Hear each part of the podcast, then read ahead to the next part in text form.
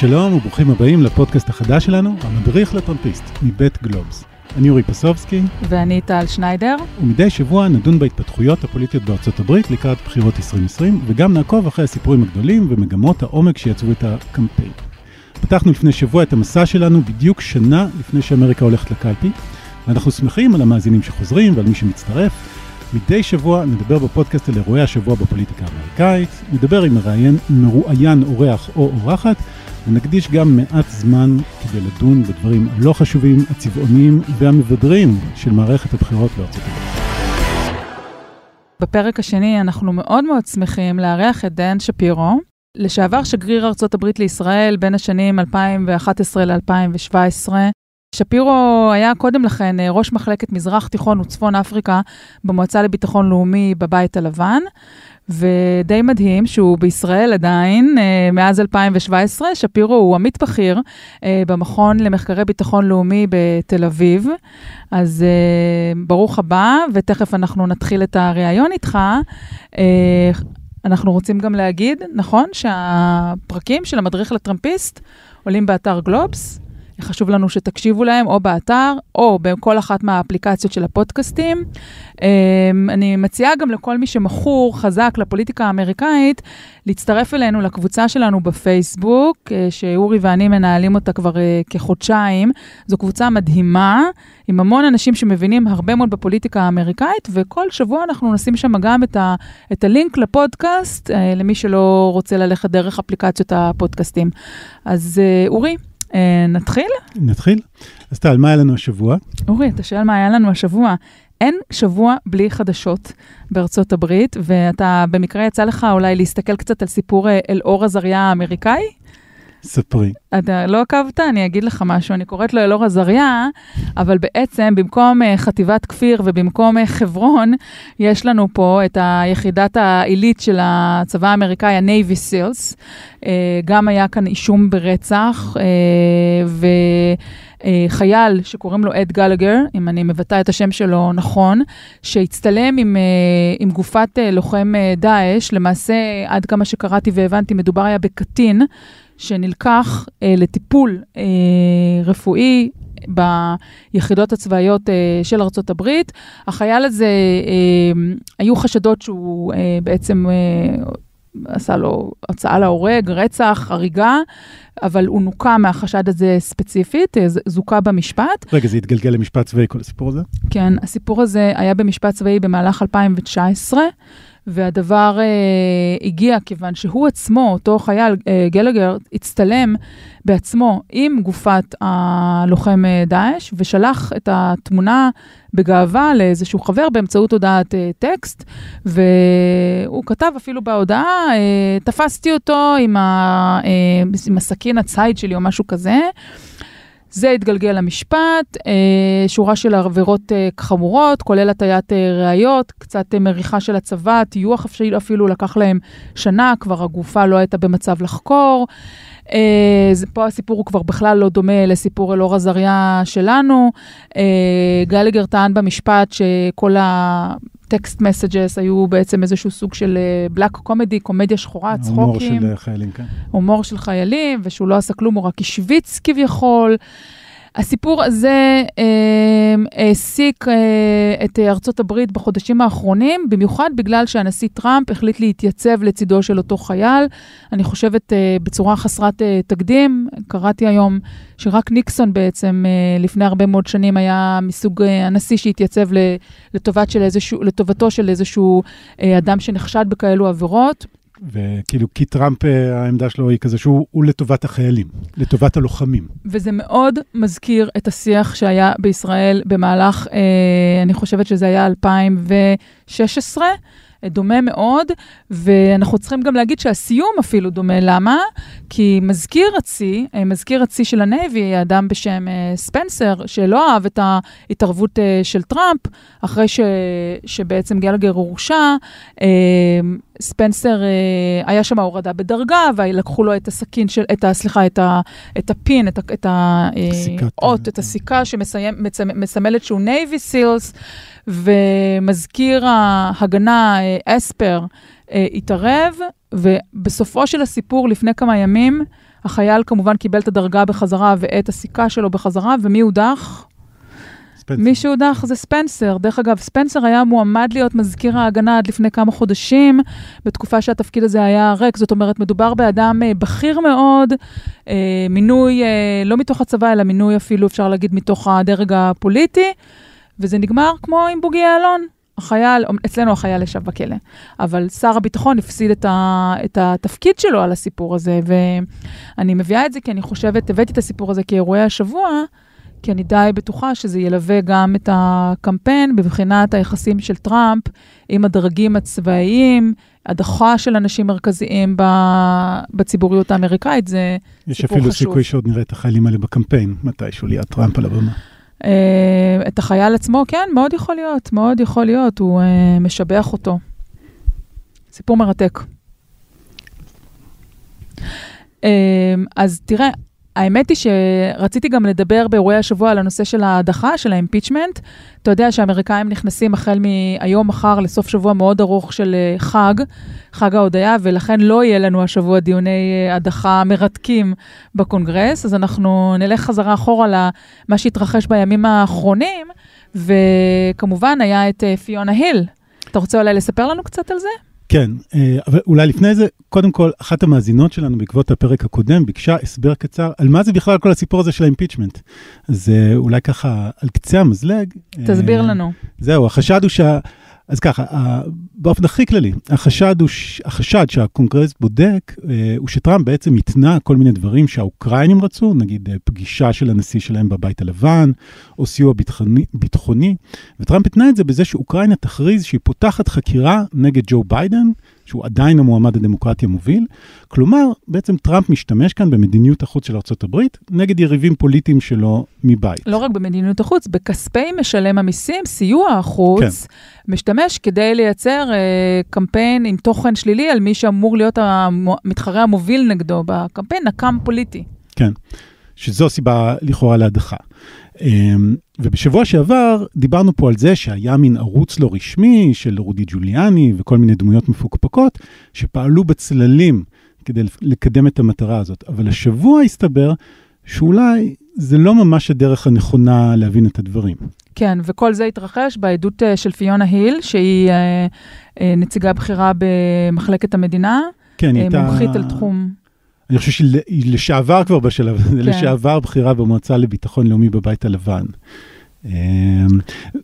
נכון, אני אמרתי בטעות אה, מחלקת המדינה, אתה אומר, מתקן אותי, ה-National Security Council. זהו, והיא נתנה השבוע עדות מאוד רהוטה, והיה שם איזה קטע של שתי דקות בעדות שלה, שבסוף השבוע אה, ציטטו אותו ממש בכל מקום, והוא הפך לוויראלי.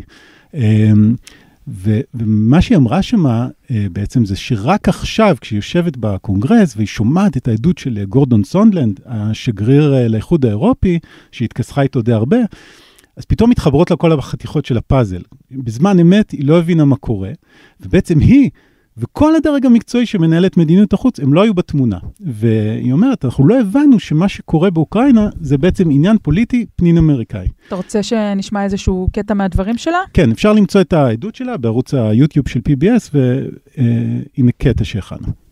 because he was being involved in a domestic political errand.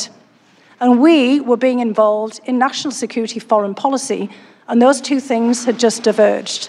So he was correct, and I had not put my finger on the, at that at the moment, but I was irritated with him. And I והיה עוד משהו שהיא אמרה בעדות שלה, היא הזהירה את חברי הקונגרס, אל תיפלו בתיאוריית קונספירציה, שבעצם אוקראינה היא זאת שפרצה לאימיילים הדמוקרטיים בבחירות 2016, ו- ופיונה היל אומרת גם, את הקונספירציה הזאת, מי שמפיץ זה בכלל הרוסים, אז אל תחזרו עליה.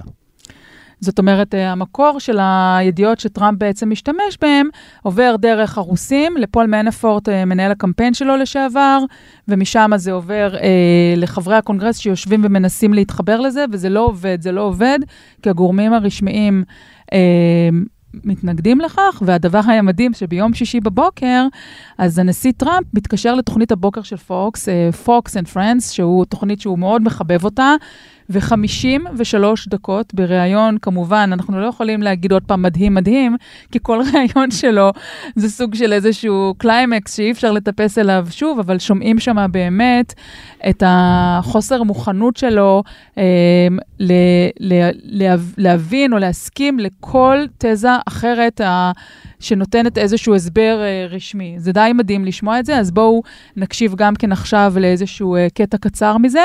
אפשר למצוא את זה כמובן ביוטיוב של פוקס. They gave the server to CrowdStrike or whatever it's called, which is a country, which is a company owned by a very wealthy Ukrainian.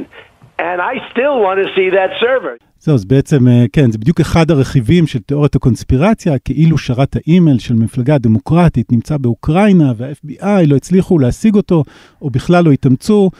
רהוט, רהוט הנשיא. כן, בכל אתר אמריקאי אפשר למצוא fact checking של הרעיון הזה, ומסבירים כמה... הסביר את עצמו היטב בקטע הזה? כמיטב יכולתו. היה, הבנתי. CNN מצאו 18 טענות לפחות שלא נכונות ברעיון הזה. רק אבל, 18, כן, אולי יותר. ב-53 דקות.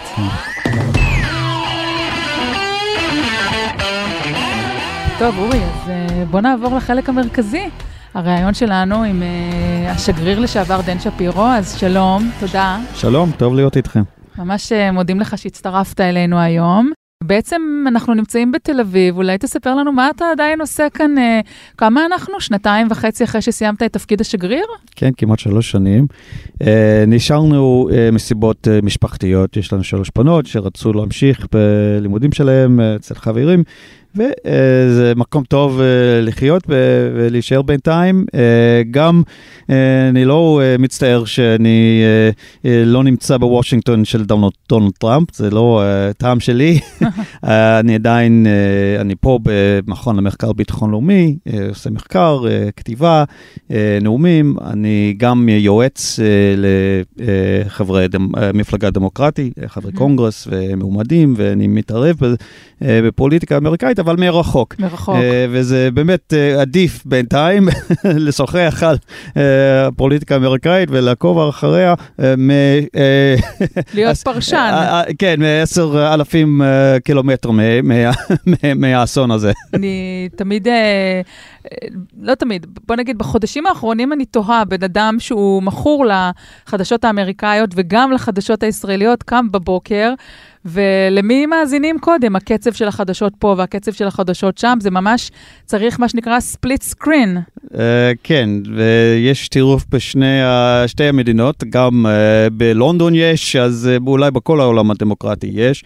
אה, אז אני קם בבוקר וקורא את הציוצים של אה, אה, עיתונאים ישראלים, ובשתיים לפנות הבוקר אני הולך לישון, אה, ואני עדיין עוקב אחרי הטירוף בוושינגטון. וואו.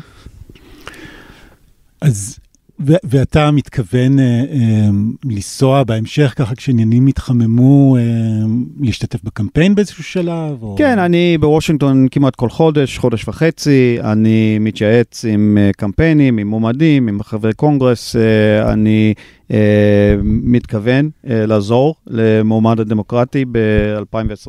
בינתיים אה, אנחנו לא יודעים מי זה יהיה, ואני לא קשור לאיזה מועמד אה, ספציפי בפריימריס, אה, אבל אני מאוד רוצה לעזור אה, למפלגה שלי לחזור לשלטון, אה, לסיים את.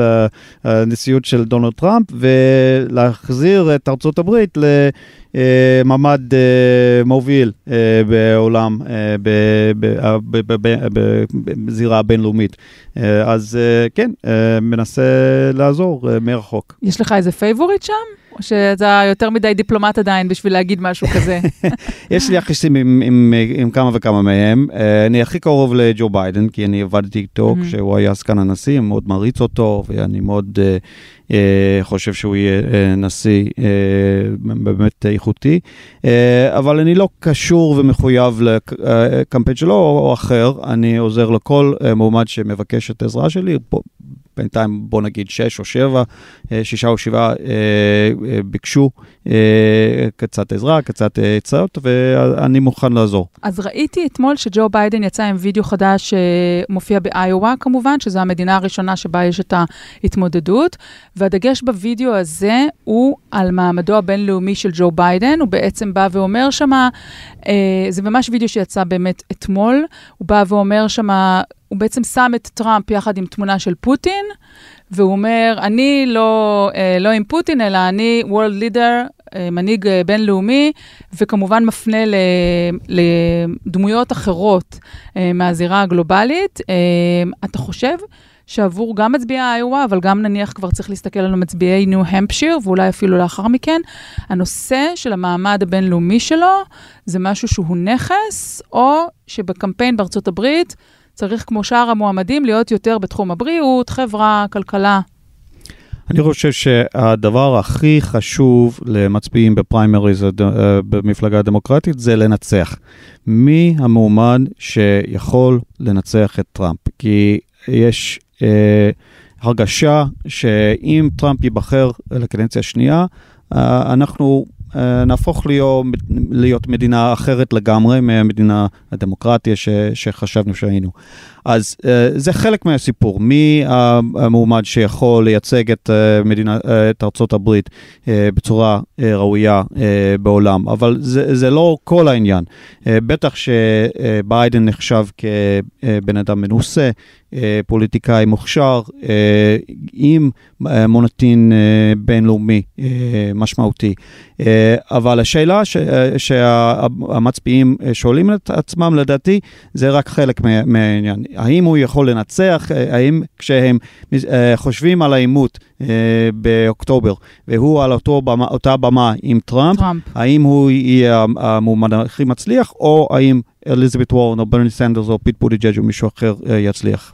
אבל אני רואה בתקשורת האמריקאית שמדגישים את הבעיה שלו, פליטות הפה ואולי החוסר תכנון לפעמים של הדברים שהוא אומר. אתה יכול קצת להסביר למאזינים שלנו במה מדובר? כי כשמסתכלים על זה מישראל ושומעים את ג'ו ביידן, הוא נשמע די רהוט, אני חייבת להגיד, במיוחד כשליד הנשיא אה, טראמפ. הוא לא נשמע אחד עם כל הזמן עם פליטות פה. למה הכוונה? למה הם מתכוונים? הם קוראים לזה, אני חושבת, gaffes, כן, נכון? gaffes של ג'ו ביידן. gaffes של ג'ו ביידן, זה הכי מפורסם. אז תסביר לנו למה הכוונה.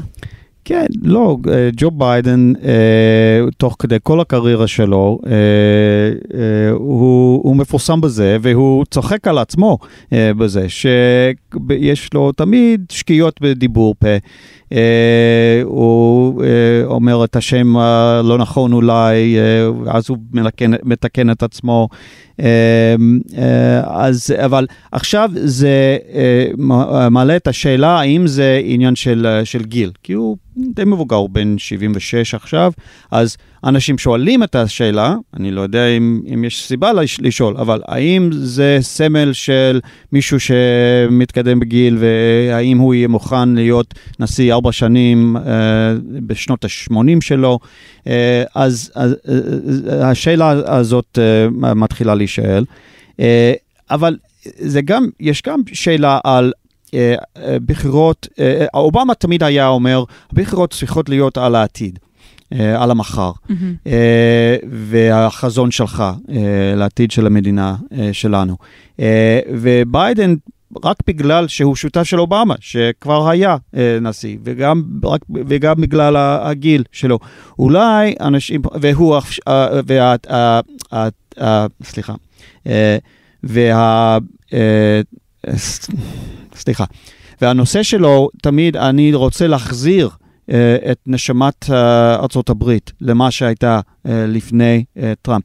אז יש קצת תחושה של הסתכלות אחורה. נוסטלגיה. לעבור לנוסטלגיה במקום קדימה לעתיד. כן. אז, אז אני חושב שגם השאלה הזאת נשאלת mm-hmm. עכשיו.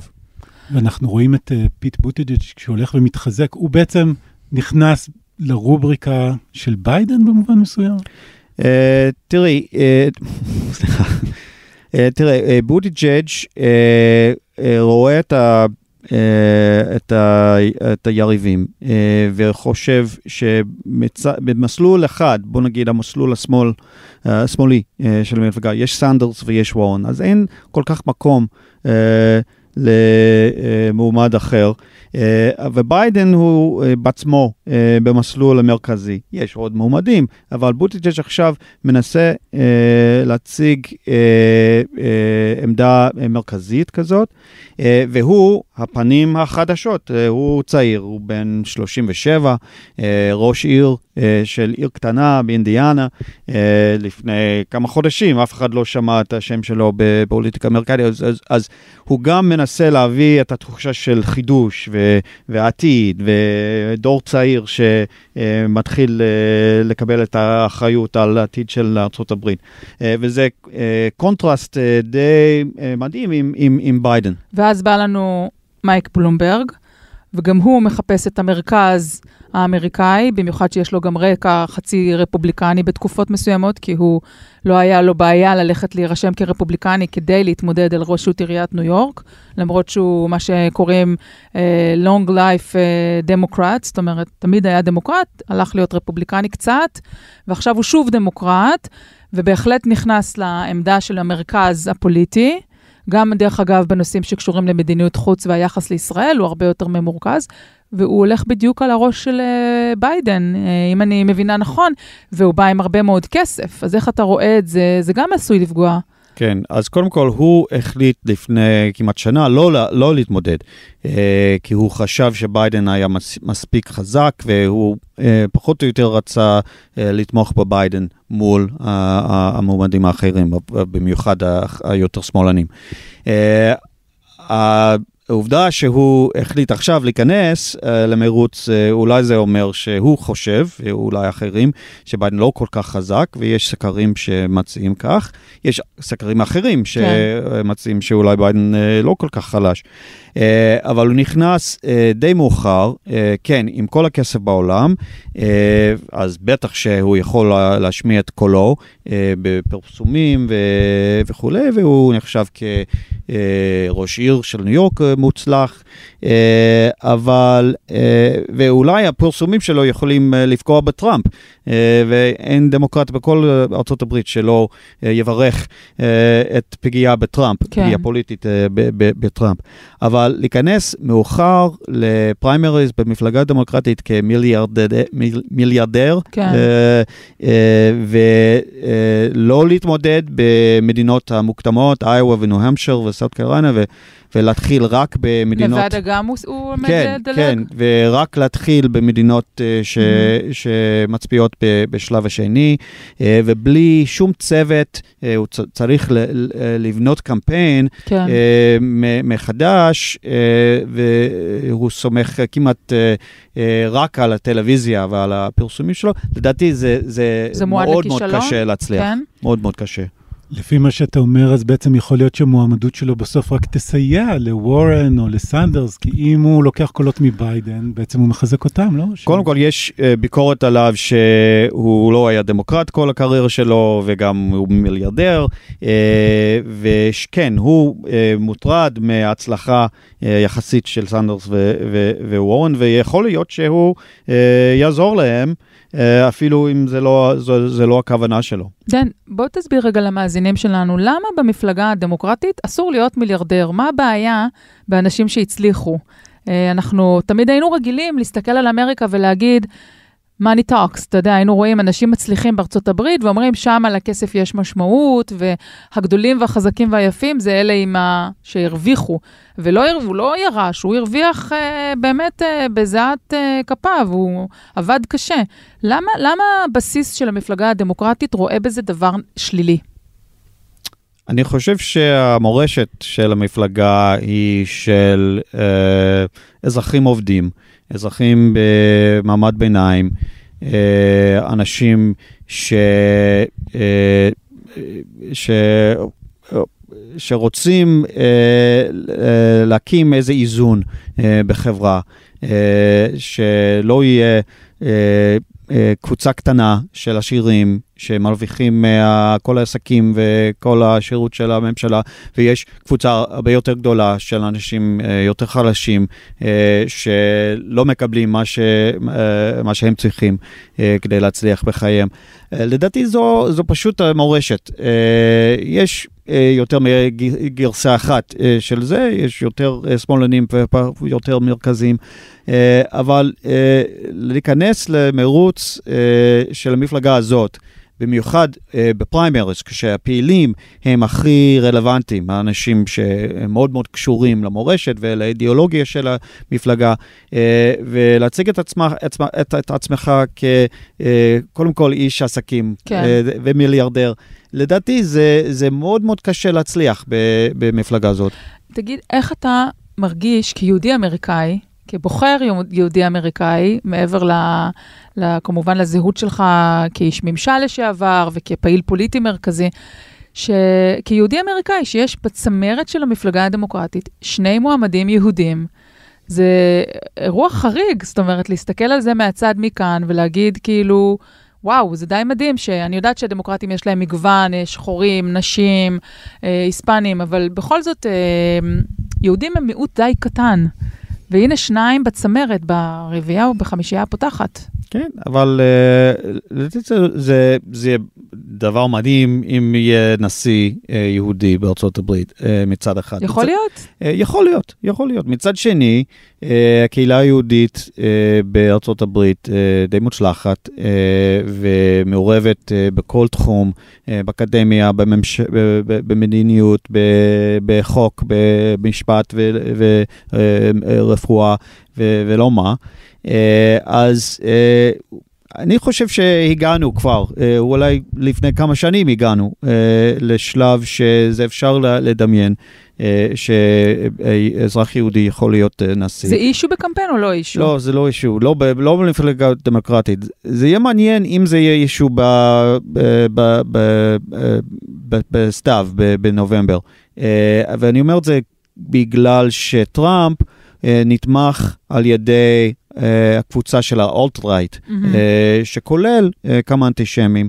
אה, שהם אומרים... ב- והוא גם משוויץ אבל בקשרים היהודיים שלו, אה, הבת והמשפחה. כן, כן, אני לא קורא לטראמפ אנטישמי, כן. אה, אבל אה, יש קבוצה בתוך התומכים שלו שהם כן חשו, אה, חשודים על, אה, על יהודים בארצות הברית, אה, ר- ו- והוא היה אולי אפילו אה, צריך... אה, אה, לריב איתם, אה, כן. אם הם מאשימים את קולם נגד מועמד יהודי. תגיד, וברני סנדרס, אנחנו רואים אצלו גם חיבור לקבוצות של BDS, גם חיבור ל- לסקוואד, מה שנקרא, לפוליטיקאיות, שהעוינות שלהם כלפי מדינת ישראל היא מאוד גלויה. גם אנשי צוות בקמפיין שלו שמחוברים ל-Black Lives Matters ולעוד קבוצות. אני חייבת להגיד, גם אני, ב- כשנסעתי לוועידה הדמוקרטית ב-2016, אה, ודיברתי עם תומכי ברני סנדרס בקהל, ששמעו שאני ישראלית, פשוט התבטאו כלפיי בצורה די אה, מעצבנת ומעליבה. והוא עצמו עמד על הבמה ואמר שהוא מתנער, אבל אני חושבת שליהודים בארצות הברית, וגם לישראלים, זה בטוח, מסתכלים על זה מהצד קצת בחששות מאוד כבדים מברני סנדרס. תראי, אני לא מסכים עם כל מה שברני סנדרס אומר. אה, אני חושב, אה, ואולי יש לו אה, תומכים שהם לא אוהדים של ישראל, והם מאשימים אה, ביקורת חריפה, ואפילו לא ראויה. אה, עצמו, אני חושב שהמדיניות שלו לא כל כך שונה, שונה מה, מה, מה, מהרגיל. הוא תומך ביחסים קרובים בין ישראל וארה"ב, הוא תומך בסיוע אה, אה, צבאי. נדמה לי אה, שהוא אמר רק לפני כמה ימים שהסיוע יקוצץ אם לא יהיה עניין עם הפלסטינים. כן, הוא, הוא מאוד מאוד תומך בפתרון שתי מדינות לשני עמים, כן. וחושב שצריך להיות יותר איזון אה, במדינות האמריקאית, אה, כדי לתמוך יותר ולעזור יותר ל- אה, לפלסטינים, אה, ולהגיד בפומביק שאנחנו לא מסכימים עם משהו שישראל עושה, כמו בנייה בהתנחלויות אה, וכולי. אז, אז כן, אה, יכול להיות שיהיה מתח אה, יותר ממה שאנחנו רגילים Mhm. לזה. אה, אם הוא היה, הוא יהיה נשיא, אני לא חו- אני מצפה שהוא יהיה הנשיא, אה, אבל, אה, וזה אולי מייצג אה, חלק של הקואליציה של המפלגה הדמוקרטית. לדעתי, עדיין הרוב הם אה, קשורים לעקרונים המסורתיים כן. של יחסים בין ישראל וארצות הברית, אבל אה, כן, אנחנו אה, בעידן חדש, וישראל צריכה לקחת את זה בחשבון. מהמם. כן. אתה רוצה ל- לעבור לדבר על ההדחה, או שאתה רוצה עוד שאלה אחת בנושא? שאלה לקינוח על, אה, על הפריימריז הדמוקרטיים. בעצם אה, כל המועמדים כמעט שהזכרנו, אה, סנדרס, וורן, ביידן, גם בלומברג, הם כולם בשנות ה-70, לפעמים 70 פלוס, כלומר הם baby boomers, או אולי אפילו מהדור שלפני ה baby boomers, ובוטיג'ג' הוא מילניאל, הוא בן 37, וכל הדור שבאמצע נעלם. איפה ה Gen X? שאלה מצוינת, יש כמה וכמה סנטורים שהם מועמדים, וזה מהדור הזה, קורי בוקר וקמאלה האריס ואיימי קלובושאר.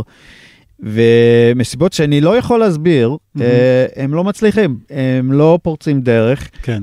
מקבלים 4, 5, 6 אחוז בסקרים, אולי אה, ברגע האחרון לפני איואה, אחת מהם אה, יפרוץ דרך, אבל אה, עד כאן זה לא קרה, ואני לא יכול להסביר את זה. האם מותר לשאול, אתה גם ג'ן אקס או נדמה לי? אני, אני עכשיו בן 50, אז כן, אז אתה מסתכל על זה בדאגה, כאילו, מה קורה לגיל שלי? לא אכפת לי על איזה דור מסוים, אכפת לי על, וכל השמות שאנחנו ציינו פה הם מוכשרים, הם יכולים להיות נשיאים טובים. מצביעים. אה, אכפת לי, כמו רוב המצביעים, אה, מי שיכול לנצח, אה, ומי שיכול, מי שמוכן, בוודאי, להוביל את ארה"ב ולהיות על הבמה הבינלאומית, איך שנשיא ארה"ב צריך להיות.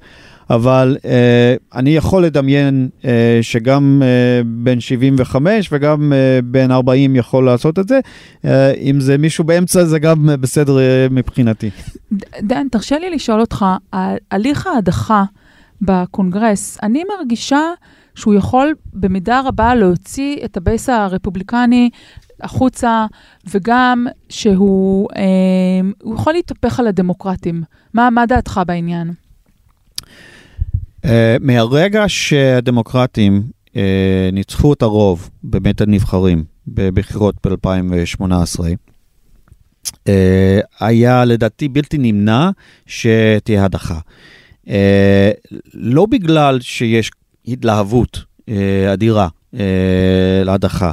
Uh, וננסי פולוסי, יושבת ראש בית הנבחרים, היססה אה, ובאמת לא רצתה להתקדם, היא חשבה שזה, אה, התהליך של אימפיצ'מנט אה, יפגע בהרבה מהחברים החדשים ממקומות שיש גם דמוקרטים וגם רפובליקנים. במתונים, במתנדנדים או בצעירים? המתונים, החברים, חברי קונגרס ממה שנקרא purple districts, איך אומרים את זה בעברית? סגולים. סגולים, אוקיי. או swings, swing areas. swing areas, נכון. אזורים נכון. שמתנדנדים. כן. איפה שצריך לקבל תמיכה מכמה רפובליקנים כדי לנצח. אה, הם יפ, אה, יפג, ייפגעו, מהדחה. אה, אבל מה שהפך את זה להיות משהו שאי אפשר לא להתקדם איתו, זה קודם כל אה, אה, הלחץ מהפעילים במפלגה, שאמרו, הנה, יש לנו נשיא ממש מטורף, שעובר כל חוק, עובר כל קו, עובר כל מסורת של איך שנשיא צריך לנהג, אבל גם ההתנהגות שלו. כל שבוע ושבוע הוא עושה משהו שבאמת בלתי מקובל. אה, ואז אה, פלוסי הגיע אה, להחלטה, יחד עם תמיכה של כמה מהמתונים האלו, שאין אין ברירה אלא להתקדם עם הדחה. אבל הדאגה שלה, שהתהליך הזה קודם כל יכול להיות ראוי ונכון בגלל מה שהוא עשה באוקראינה ועוד כמה דברים, אה, יכול גם לעזור לו פוליטית, אה, זה דאגה רצינית. זהו, ותרשה לי לשאול אותך, כי בהתחלה הסקרים הראו שיש תמיכה בציבור לתהליך ההדחה, אבל עכשיו אנחנו בעצם יצאנו, אה, היום או מחר יוצאים לסוף השבוע הארוך של החג של ה-Thanksgiving, והסקרים האחרונים שהתפרסמו כבר מראים שהציבור כבר לא מאוד משוכנע, יש קצת איזו ירידה, ואתה יודע, בשולחן החג כל המשפחות מדברים על זה, יחזרו ש... שבוע הבא. כן, מה שהסקרים מראים עכשיו, uh, שזה הפך להיות עוד עניין מפלגתי. שכמעט הרוב, כמעט הכל, כי אין של- רפובליקנים שתומכים כן, בזה בכלל. כל דמוקרטים תומכים בזה, וכמעט כל רפובליקנים אומרים אה, שהם לא תומכים בזה. אה, אבל מה שהיה מדהים אה, בשימוע, בשימועים? בשימוע, כן? מה שהיה מדהים בשימוע, איזה מהם? של פיונה היל או טיילור? אה, כולם, של הרפובליקנים אה, אפילו לא ניסו להכחיש מה שטראמפ עשה, שהוא השתמש בלשכה שלו ובכספים ציבוריים אה, ומדיניות חוץ של ארה"ב אה, מול אוקראינה, אה, עם הסיוע ועם הביקור בבית הלבן אה, של נשיא אוקראינה, כדי לעזור לעצמו פוליטית, כן. כדי לפגוע ביריב הפוליטי העיקרי שלו, או ג'ו ביידן, כדי אה, להוציא הכרזה אה, מנשיא אוקראינה, והם לא הכחישו את זה. אני- הם, הם, הם הסכימו שהוא עשה את זה, וכמה מהם אמרו, אה, גם ביידן מושחת, או כמה מהם אמרו, אה, אז מה? או כמה מהם אמרו, זה לא ראוי, אבל זה לא מספיק אה, ל impeachment. תגיד, אני סקרנית בהיכרות האישית שלך עם ג'ון בולטון, אני חושבת שאתה בטוח מכיר אותו. כמה משמעותי יהיה, תהיה הסיטואציה אם הוא יוזמן, אתמול דרך אגב היה איזושהי החלטה שיפוטית בבית המשפט הפדרלי בוושינגטון, שאפשרה לקונגרס לזמן אה, את היועץ המשפטי הקודם של הבית הלבן, בכלל על התיק קודם, שנדמה לי של חקירת מולר, אבל זה בעצם תקדים שמאפשר לקונגרס עכשיו גם להזמין את בולטון או את אה, מולבני, אבל אנחנו פה פשוט מכירי בולטון היטב ב- בשכונתנו, ואני סקרנית לדעת כמה באמת, אם הוא יבוא, האיש הזה יפתח י- ידבוק באמת, יהיה מוכן ללכת ולהגיד אולי דברים שמזיקים לטראמפ, אני לא יודעת. כנראה בולטון אה, לא אוהד של טראמפ, אחרי שנה שהוא עבד אה, אה, בשבילו. הוא מבין... שנה? הגיעו לחצי שנה אולי, לא? אולי, אולי פחות משנה, הוא מבין עכשיו מי זה האיש, ובולטון יותר בקבוצה של רפובליקנים ששונא את רוסיה ושונא את צפון קוריאה, ו, ולא מבין את הסגנון של טראמפ שכל כך מתקרב לפוטין וקים ג'ונג אין ו- וכולי. אבל זה גם היה מדהים אה, בשימוע, שהרפובליקנים אמרו, אה, הדמוקרטים מביאים רק עדים שתומכים בתיק נגד טראמפ. כן. אה, למה הם לא מביאים עדים שתומכים בטראמפ? אבל אותם עדים סירבו לבוא, מולבני סירב, סירב לבוא, כן. פומפאו מה זה, סירב טראמפ לבוא. חסם אותם. כן, ברור. וטראמפ, אז, אז אלו שיש להם אולי משהו אה, שיכול להגן על טראמפ, הם מס, אה, מסרבים אה, לבוא, ואולי אם הם יבואו ויגידו את האמת, זה לא כל כך אה, יעזור לטראמפ. אז דיברנו על השיקולים הפוליטיים של פלוסי ו- ו- ואיך הציבור יגיב לזה, אבל אתה יודע, אם נסתכל אה, על מה שבעצם דיברו עליו שם, מה, מה למדת? מה הטייק-אווי שלך מכל התמונה שהצ... ש... שהתגבשה עד עכשיו ב- במיוחד בשימועים? בתור אה, איש אה, מח- אה, שגריר, דיפלומט. זאת אומרת, אתה בטח רואה את השגרירים שם יושבים בקונגרס וצריכים לענות לשאלות, חתיכת סיפור. כן, אני, קודם כל, אני מאוד מעריץ את האנשים המקצועיים, אה, שגרירת אה, ארה"ב לשעבר באוקראינה, אה, יובנוביץ', אה, שטראמפ אה, פיטר. אה, כי היא סירבה אה, אה, לקדם את ה- זה את טראמפ התהליך פיטר הזה. אותה או שרודי ג'וליאני פיטר אותה? או רודי ג'וליאני, כן. עוד כמה משירות החוץ של, של מחלקת המדינה, והם מאוד מרשים, ואני מאוד, מאוד מעריץ אותם. וגם שהם אמרו את האמת, אמרו את האמת, זה לא יעזור להם פה, בקריירה שלהם לצאת נגד מה שטראמפ ע- עשה, אבל הם אמרו את האמת, והאמת אה, ממש ממש מזעזע. שלפחות לפעם ראשונה אה, במאה האחרון, לא יודע מה קרה במאה ה-19, אבל במאה האחרון, שנשיא ארה"ב השתמש בכספים ציבוריים אה, וללשכה שלו ולמדיניות חוץ של ארה"ב אה, פוליטית. זה באמת עובר כל חוק, אה, וזה לא הדוגמה היחידה, הוא עושה הרבה דברים אה, שהם אה, עוברים חוק, אבל אה, הנה, זה, זה, זה סיפור מאוד מאוד פשוט, מאוד מאוד אפשר uh, להבין את הפרטים, uh, והיה נכון, לדעתי, uh, להציג את זה לעם האמריקאי uh, ולהמשיך עם, uh, עם ההדחה. אבל יש כאן דבר אחד שלדעתי מטריד, וזה אולי אה, מילה של, אה, בוא נגיד, הגנה כביכול לטראמפ. העובדות ברורות, הסיפור אה, מרתיח, אבל בסופו של דבר זה נראה כמו אה, התנהגות לא אתית. ולא בטוח שזו התנהגות פלילית. ופה השאלה אם הדמוקרטים מצליחים באמת להעביר את זה מלהגיד, וואו, הוא מתנהג מזעזע, למקום שבו אתה מגיע למצב של להדיח נשיא מכהן. Uh, בכלל, הדחה של נבחר ציבור, כמו שהיום גם בישראל, זה חלק מהשיח, אנחנו שומעים את ההתנגדות החזקה לזה. יש עם זה בעיה מאוד קשה, אתה לא חושב שהם הולכים פה רחוק מדי? לא, לא, רק, לא רחוק מדי. ב-2019, uh, סליחה, ב-2016, כולם יודעים, uh, uh, חוץ מטראמפ, שלפעמים מועל שאלה על זה, שרוסיה התערבה בגדול בבחירות ארצות הברית, וניסו אה, בכמה וכמה דרכים לעזור לטראמפ אה, נגד אה, הילרי קלינטון. זאת לא אומרת שהוא לא ניצח, הוא ניצח היא קיבלה יותר קולות, אבל הוא ניצח אלקטורלית, וזה לגיטימי, אבל כולם יודעים, וכל השירות המודיעין של ארה"ב אה, מעיד לעובדה שרוסיה התערבה בגדול, בגדול, אה, בבחירות ארה"ב. אז אה, האחריות, אולי העיקרית, של נשיא ארה"ב זה להגן על הדמוקרטיה שלנו. אה, ובמקום זה, פה, בדוגמה של אוקראינה, הוא הזמין עוד מדינה להתערב. אה, בפוליטיקה ובבחירות ארה"ב, עם ביקורת. זה ו... פלילי לדעתך. בלי, פלילי לגמרי. פלילי לגמרי. אה, אין אצלם כלא, אין, אין אצלם אבל כלא בסוף התהליך הזה, נכון? לא, לא. אה, רק המשמעות היא העונש הוא הדחה. יש עוד פשעים שהוא עשה, שהוא יכול אה, לקבל עונש בשביל זה, אבל זה, העונש של הדחה זה... אם הסנט יסכים, זה לסלק אותו מה, מהנשיאות. דרך אגב, אני לא, לא מצפה שהרפובליקנים בסנט אה, יסכימו עם זה, אז, אה, אז זה הסיכון, אה, זה הסיכון כן. ש, ש, שפולוסי אה, דאג על זה.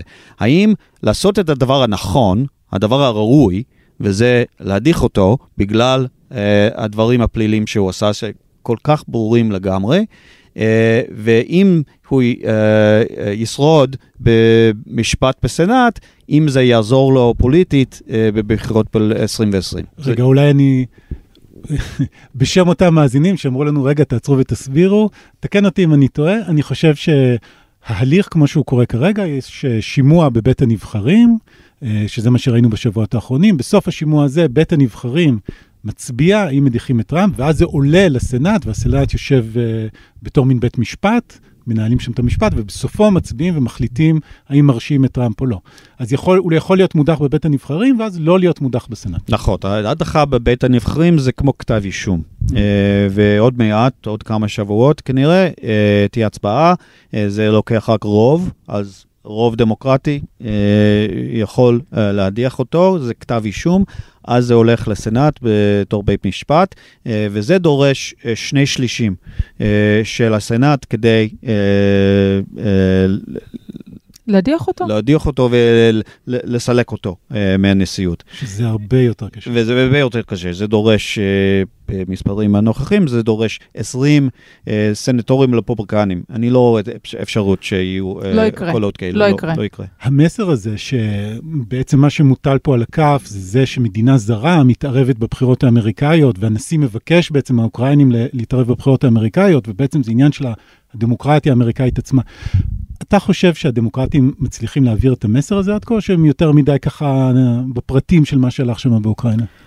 אה, זו שאלה טובה. אני חושב היה אה, החלטה נכונה אה, להתמקד בסיפור של אוקראינה בשימוע להדחה.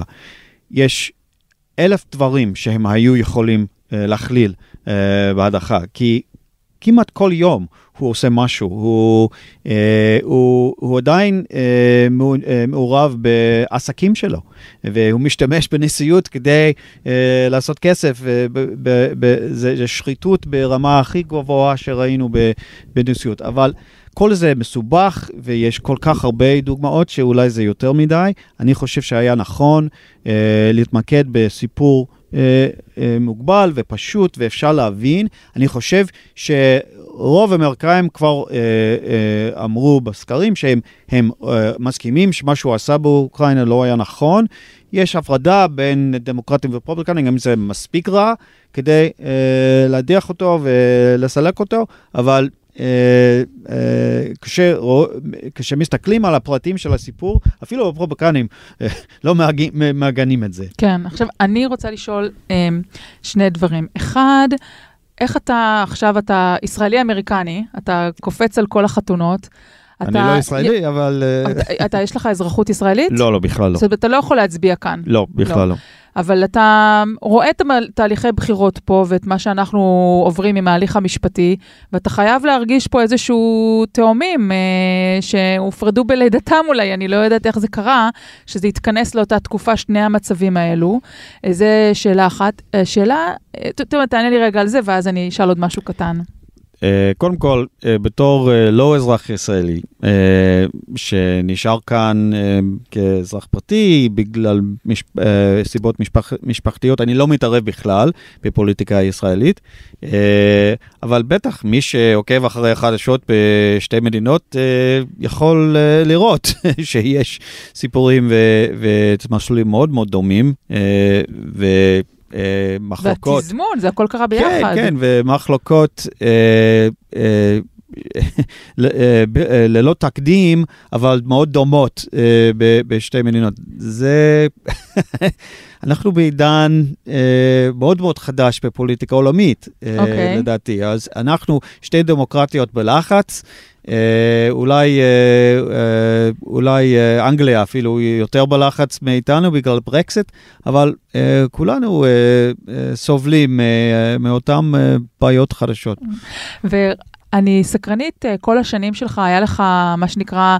שורה ראשונה, המקום בשורה הראשונה לראות את מערכת היחסים מקרוב בין נתניהו לבין הנשיא אובמה, היית עד ישיר ראשון, והאם אתה מתישהו תשב ותכתוב את כל הספר או את כל הפרטים על כל מה שהלך שם בחדרים uh, הסגורים. ככתבת כמובן, תמיד היינו באים והיו אומרים לנו, And there is no daylight, והיחסים הם מדהימים, ורק בדיעבד אתה אחר כך מגלה כמובן שהיחסים לא היו מדהימים, ויש פה בתקופה הזאת שאתה מתאר אותה, גם את הסיפור הזה של המערכות יחסים האישיות, בין אם זה טראמפ ומה שאנחנו רואים שקורה עם אה, אוקראינה ורוסיה וכולי, טראמפ ונתניהו, טראמפ, אה, נתניהו ואובמה, כל ה... היית מצפה ש... לא עד כדי כך ישפיע, ומסתבר בסופו של דבר, בדיעבד, זה הכל אישי. אז אני רוצה לשאול, מתי הספר uh, is coming? uh, אני כן כותב על תקופה הזאת ששירתתי, uh, יש כל מיני סיפורים, כמה מהם uh, תומכים את התזה שהיחסים האישיים לא היו כל כך טובים, וזה גרם לנו לא, לא פחות, uh, uh, uh, לא מעט uh, בעיות. Uh, יש לי גם דוגמאות של עבודה אה, מדהימה, משותפת, שאותם נשיא וראש הממשלה עשו ביחד. הצוותים הצליחו לייצר עבודה טובה למרות ההתנהגות של שני האישים. אה, הצוותים תמיד עשו מה שמנהיגים רצו שנעשה. אה, אז אני חושב שמגיע לנתניהו ואובמה יותר קרדיט ממה שהם מקבלים בדרך כלל, בגלל ההצלחות. דברים טובים שעשו, אני יכול לפרט אותם, אבל אין זמן. אה, אבל בטח, בטח אה, היו מחלקות, היו אה, אי הסכמות, היו אי הבנות. אז, אז אתה קונפרמינג שאתה כותב ספר? אני עובד על זה. אני לא רוצה להבטיח מתי ואיך, אבל אני עובד על זה. אני רק רוצה לשאול אם זה בעברית או באנגלית הספר, אבל בסדר, את זה נשאיר. לפעם, לפעם הבאה שנדבר על התוכן עצמו, אנחנו צריכים להתקרב לסיום, נכון? אתה רוצה עוד שאלה אחת, או שאנחנו נסיים את הריאיון? אולי נקנח בככה שאלה קטנה גדולה, אה, בטיפונת ביטחוניזם בכל זאת. אתה יודע, דיברנו המון על ההבדלים בין אובמה לבין uh, טראמפ, ו, ו, אבל שאלה מעבר, כאילו, יש הבדלים מאוד גדולים בסגנון, בוא נגיד, um, אבל בכל מה שקשור לישראל, אתה יודע, אנשים פה דיברו על איך טראמפ פתאום קם בבוקר, דיבר עם ארדואן ואמר, אוקיי, אנחנו יוצאים מסוריה. זה כזה שונה מאובמה, גם אובמה. ומצד שני, הכרה ברמת הגולן, והעברת השגרירות, אבל... ודברים שמתרחשים עכשיו עם ההחלטה המשפטית לגבי מעמד השטחים. זה נכון, אבל... הרבה מאוד שינויים. אבל אני טועה אם כאילו, אם, אם לא גם טראמפ וגם אובמה אמרו, אנחנו יוצאים מפה, אנחנו כבר, אנחנו בדרך החוצה מהמזרח התיכון, ובעצם יש יותר קווי דמיון ממה שרוצים להודות. אה, קודם כל, שניהם אה, תומכים בישראל, אה, ושתי מפלגות תומכות בישראל, אה, למרות שיש אה, כמה אי הסכמות. אבל אני לא רואה שינוי גדול שארצות הברית מתרחקת מיחסים שלה עם ישראל. יחד עם זאת, כן, אפשר לראות גם אובמה בסגנון שלו וגם טראמפ בסגנון שלו. כן מש, מש, משווקים את הרצון של העם האמריקאי להיות פחות מעורב, לפחות צבאית, במזרח התיכון. וזה המחיר, אולי הפרי המריר של המלחמה בעיראק. שאנחנו אה, אה, פלשנו אה, את עיראק, אה, נשארנו אה, כמעט אסור, אה, איבדנו המון המון חיילים, המון דם, המון כסף. Uh, ועכשיו uh, אובמה אמר uh, שהוא נבחר כדי לס- לסיים את המלחמה בעיראק, והוא רצה להתמקד יותר באסיה, איפה שהוא ראה יותר הזדמנויות לארה"ב, גם אתגרים מסין, אבל הזדמנויות הרבה יותר ממה שיש במזרח התיכון. ובו זמנית אנחנו uh, uh, נעמוד על האחריויות שלנו ובנות ברית שלנו, אבל להיות פחות מעורב במזרח התיכון, יותר באסיה. וטראמפ בסגנון שלו אמר גם, מלחמה בעיראק הייתה שקיע, טעות גדולה ולא נחזור לזה, ועכשיו רואים בסוריה, ההעדפה שלו לצאת, לצאת מהאזור. אז כן, ישראל צריכה אה, להיות מוכנה ל, אה, אה, למעמד קצת שונה אה, מהעם אמריקאי, אה, שאחרי המחיר הכבד ששילמנו בעיראק, אה, לא רוצה להיות כל כך מעורב אה, במזרח התיכון אה, בעתיד הקרוב. טוב, אני חושבת שעם זה אנחנו נסיים. Uh, כנראה שגם הנשיא הבא, הדמוקרט או הרפובליקני, לא בדיוק ירצה להיות כאן uh, מעורב עד הסוף, אז uh, טוב, יהיה מעניין ואולי, אה, לראות. נדבר ככה בהמשך הקמפיין. אה, אני כאן ותמיד אה, מוכן לדבר על אה, פוליטיקה אמריקאית. יופי, המון המון המון תודה, הארת בבקשה. לנו את העיניים. אוקיי, אז לסיום, הגענו לפינאץ, הקטעים הרדודים של, ה... של הפודקאסט, אותם אנחנו. שומרים לסוף, לא? הכי טוב לסוף. שומעים save the best for last. אוקיי, אז נתחיל אה, במי שכבר הזכרת קודם, ג'ון בולטון, שאני אני חש חיבה אישית שלך כלפיו, אה. האיש והשפם. זה לא עניין של חיבה אישית, פשוט כל כך הרבה שנים אני מסקרת את האיש הזה כשעוד הייתי כתבת בוושינגטון, ובוש רצה למנות אותו לשגריר באו"ם, והקונגרס היה לעומתי, נעמדו על הרגליים האחוריות, לא נתנו לבוש למנות אותו, מהסיבה שהם חשבו שהוא יתחיל מלחמה עם איראן. הם פשוט לא הסכימו. אם היו נותנים לו, הוא היה עושה את זה. אז אני- בוש אני נתן לו חושב. מינוי זמני, והוא בקושי שרד את זה, ופרש, והיה כותב טורים מאוד מאיימים כלפי איראן כל השנים, רק בשביל להצטרף לטראמפ, לראות את טראמפ לא מגיב לבעיות באיראן, לירי על uh, מכליות וזה. גם היה בישראל בדיוק uh, בחודש יוני, נדמה לי, מאוד מתוסכל. אז uh, מה קרה השבוע? זהו, השבוע עשה שוב קאמבק. מה זה קאמבק? הסתבר שעם פרישתו, אה, או התפ... התפטרותו, או יותר נכון פיטוריו, אה, הבית הלבן חסם לו את חשבון הטוויטר. חשבון הטוויטר האישי שלו. אז שוב, על החשבון הטוויטר שלו כתוב אמבסדור, Mm. כי הוא היה שגריר לאו"ם, ב... לא שגריר במשרה מלאה, אלא שגריר זמני. ואני לא בדיוק הבנתי למה זה חשבון שלו, או למה הבית הלבן הרגיש שמותר להם להגביל אותו. מה שבטוח זה שכשהוא חזר לטוויטר ואמר, לא נעלמתי לכם לחודשיים סתם, הנה אני פה, וחשבון הטוויטר שלי חזר אה, לחיים, והדבר הכי משעשע היה שבאותו ראיון ארוך של טראמפ בפוקס ניוז, המראיינים שאלו אותו על זה, וטראמפ כמובן, תנחש אורי מה טראמפ אמר. לא נכון?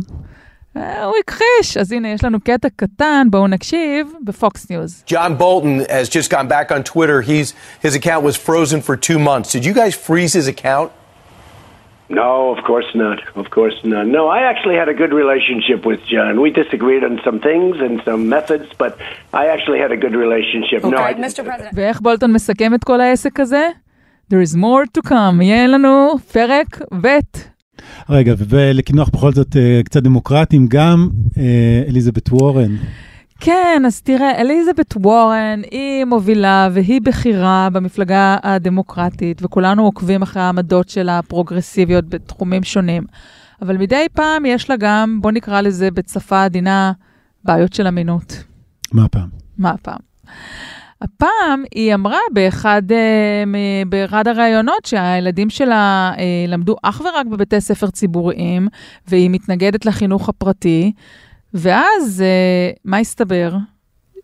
הסתבר שהילדים שלה כן למדו בחינוך פרטי. אתה יודע, חינוך פרטי בארצות הברית, אנחנו מדברים על סכומים של בין 20 ל-30 אלף דולר, וואו. והשאלה היא פה, למה היא לא מסוגלת להגיד את האמת? פשוט, למה לא להגיד את מה שקרה? זה הילדים שלך. אבל היא עממית. אז אני חושבת שאליזבת וורן מנסה מאוד חזק ל- להיפטר מתדמית הפרופסורית מבוסטון והאליטה, ורוצה להיות בעצם, אה, שהערכים הפרטיים שלה תואמים את כל העמדות של החינוך הציבורי, מערכת הבריאות וכולי.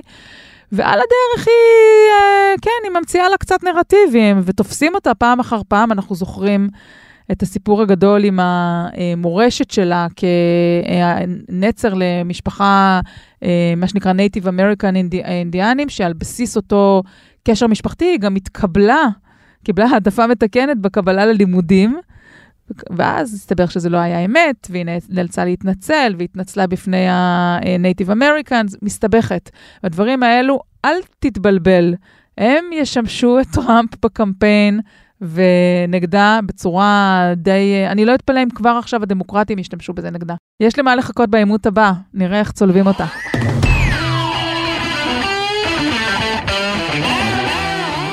אז אה, זהו, נראה לי עד כאן המדריך לטראמפיסט. אתם מוזמנות ומוזמנים לעקוב אחרינו באתר גלובס ובאפליקציות השונות. אם אהבתם את מה ששמעתם, נשמח אם תלחצו אה, על כפתור ה follow וה subscribe ותיתנו לנו דירוג גבוה באפל פודקאסט. אתם רוצים uh, להתעדכן בעוד מידע על מערכת הבחירות לנשיאות 2020, אז אני מציעה לכל המאזינים להצטרף אלינו לקבוצה הלוהטת שלנו בפייסבוק, המדריך לטראמפיסט. יש שם המון אנשים עם מידע רב, כיף שם, תבואו. תודה לעורך הפודקאסטים רון טוביה, ואני הייתי רות פסובסקי. ואני טל שניידר, להתראות בשבוע הבא. ביי.